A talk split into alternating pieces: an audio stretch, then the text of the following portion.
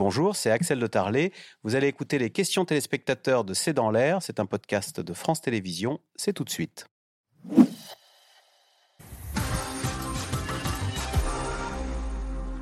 Alors, Marie-Cécile Nave, Vincent dans la Sarthe, comment imaginer que Donald Trump, avec un bilan discutable, impliqué dans des affaires, accusé de coup d'État, soit populaire et réélu?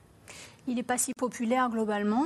Il peut tout à fait être réélu, notamment avec le même mécanisme qu'en 2016, c'est-à-dire grâce au collège électoral, c'est-à-dire perdre le vote populaire, euh, ne pas gagner l'élection avec euh, la majorité des voix de l'ensemble des électeurs, mais gagner à quelques États fédérés près. C'est tout à fait possible. C'est les États ruraux qui sont moins nombreux, mais surreprésentés et très trumpistes. Pourquoi, pourquoi dans ces États-là est-on à ce point trumpiste, alors que sur les côtes ou dans les grandes villes, on est plus... Euh, parce qu'on est sensible à une rhétorique anti-establishment, anti-élite, euh, anti-Amérique euh, euh, multiculturelle, anti-droits des femmes et des LGBT, avec une rhétorique de peur aussi d'une Amérique qui change. Il y a une, partie des Américains, justement, dans ces territoires-là, même si on généralise en disant ça, bien sûr, qui a a peur de cette Amérique euh, euh, qui n'est plus déjà majoritairement blanche, hein, qui est en train de, d'ici 20 ans, l'Amérique ne sera plus majoritairement blanche. Plus, d'un enfant sur deux qui naît aux, aux États-Unis aujourd'hui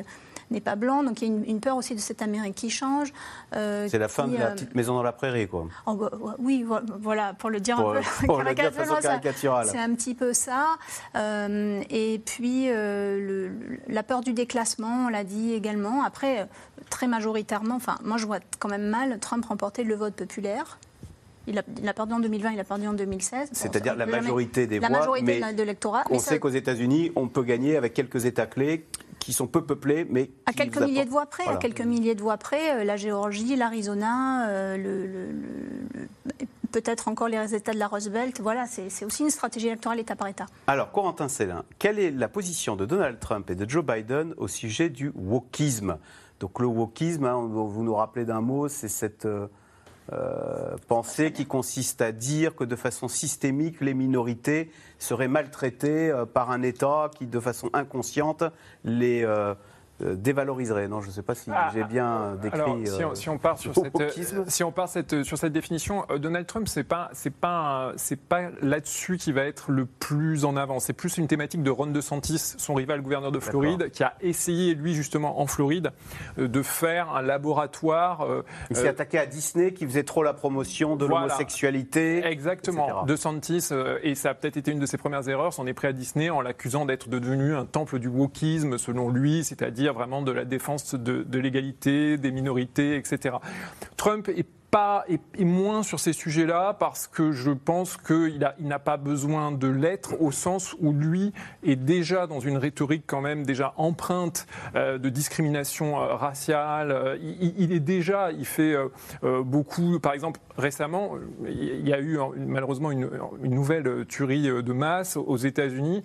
Trump est un des seuls, est un des seuls personnages politiques à ne pas avoir envoyé signifié ses condoléances. C'était en Floride justement à, Jacksonville Trump ne s'est pas exprimé, alors que même De Santis s'est exprimé pour dénoncer, exprimer ses condoléances. Et Trump, il n'en a même pas parlé. Qu'est-ce que ça raconte, ça? Eh ben, Il n'a pas besoin de le faire Il n'a pas besoin de le faire parce que je pense que tout son discours, tout son personnage est déjà empreint euh, d'une comment dire, d'une volonté discriminatoire. Donc il n'a pas besoin d'être sur ce territoire-là. Euh, alors, Hillary Clinton pourrait-elle revenir et se, et se présenter? C'est vrai, on a parlé de Barack Obama, les Clinton, euh, d'ailleurs, les, deux, là, Bill euh, et, Hillary, ils sont passés aux oubliettes de l'histoire? Alors, de l'histoire, non, mais de l'actualité politique, oui, c'est très invraisemblable que, ça puisse se produire. Alors, Bill Clinton, de toute manière, c'est impossible. Et Hillary Clinton, je pense, n'a pas du tout, n'a aucune velléité dans, cette, dans ce sens. Ron DeSantis est-il vraiment le rival de Donald Trump? Euh, voilà, si ce devait être euh, les, primaires, donc ce sera début euh, semestre, hmm. premier semestre 2024. Donc ça va se jouer entre ces deux personnages, entre ces deux personnages, le gouverneur de Floride et Donald Trump. C'est ce que disent les, chiffres aujourd'hui. Après, on va être très prudent hein, dans, ces, primaires. Vraiment, on ne va pas s'engager. On ne sait jamais ce qui peut, ce qui peut arriver. Oui, pour l'instant, c'est le, rival le plus sérieux.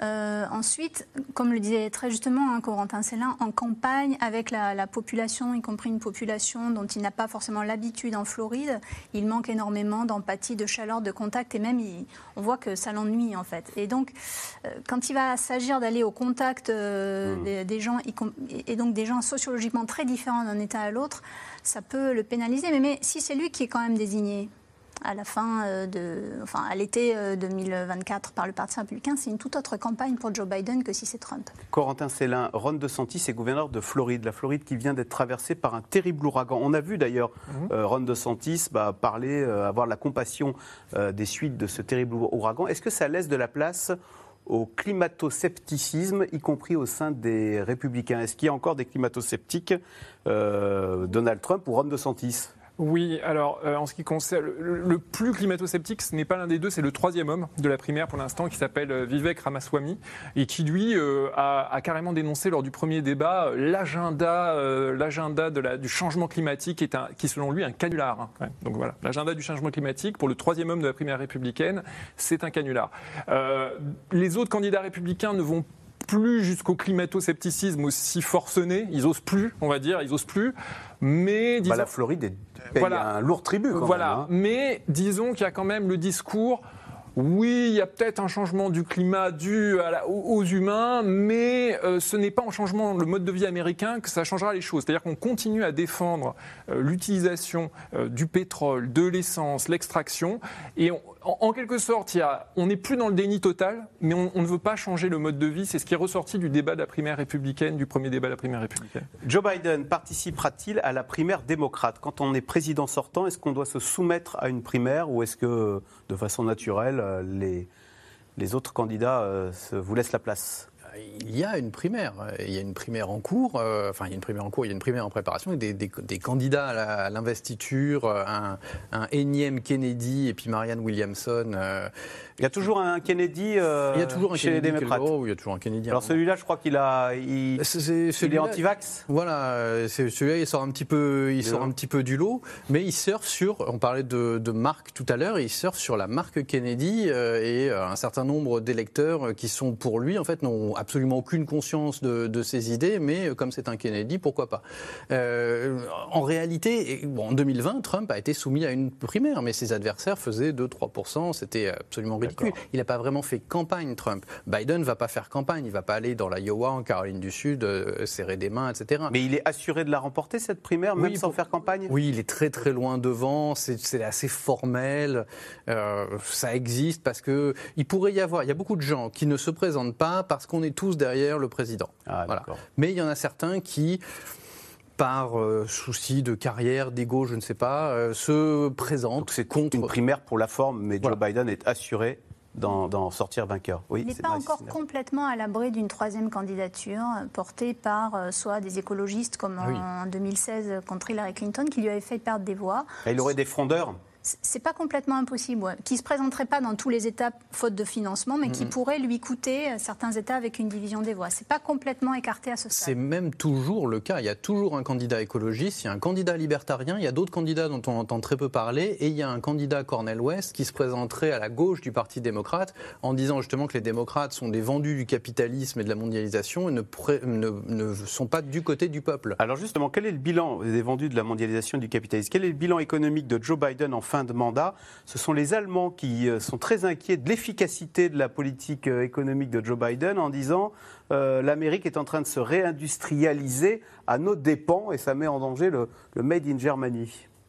Oui, alors Est-ce qu'il est en train de réussir euh, la réindustrialisation des États-Unis? C'est une critique qu'on entend beaucoup en Europe parce qu'effectivement, euh, le plan massif de réindustrialisation par, euh, par les fonds publics, dans une logique très keynésienne, qui a été fait par, par Joe Biden, il fonctionne. Il y a une véritable augmentation des. On attire les entreprises à coût de subventions publiques. Eh, exactement. Mais alors, par contre, on se fiche complètement des, alliés. D'une part, alors effectivement, l'effet sur l'inflation, mais des alliés traditionnels et des, et des, et des j'allais dire, des amis européens. Et effectivement, c'est une critique qu'on on entend de plus en plus en, Europe et qui a un peu d'ailleurs refroidi les relations parce qu'on accuse Biden de ne se consacrer qu'à la réindustrialisation des États-Unis. Mais en même temps, il doit. Emmanuel Macron a parlé d'une attitude non coopérative hein, sur le plan économique. Oui, mais en même temps, c'est aussi une réponse à Trump. Il se bat contre Trump. Trump avait dit America First. Bah, Biden, d'un certain point de vue, il doit faire aussi un peu d'America First. Et ça, euh, les Américains. Euh, ne s'en rendent pas forcément compte ou euh, ça, prendra des mois voire des années. Sans doute que ça aura des effets vraiment concrets dans la vie des gens si Biden est réélu lors d'un deuxième mandat Biden. Voilà, donc le calendrier en tous les cas primaire républicaine premier semestre et les élections ce sera en novembre 2024. 5 novembre. 5 novembre. Merci beaucoup d'avoir participé à cette émission. Vous restez sur France 5 euh, lundi, un nouveau C'est dans l'air avec Caroline Drou. Bonne soirée sur France 5.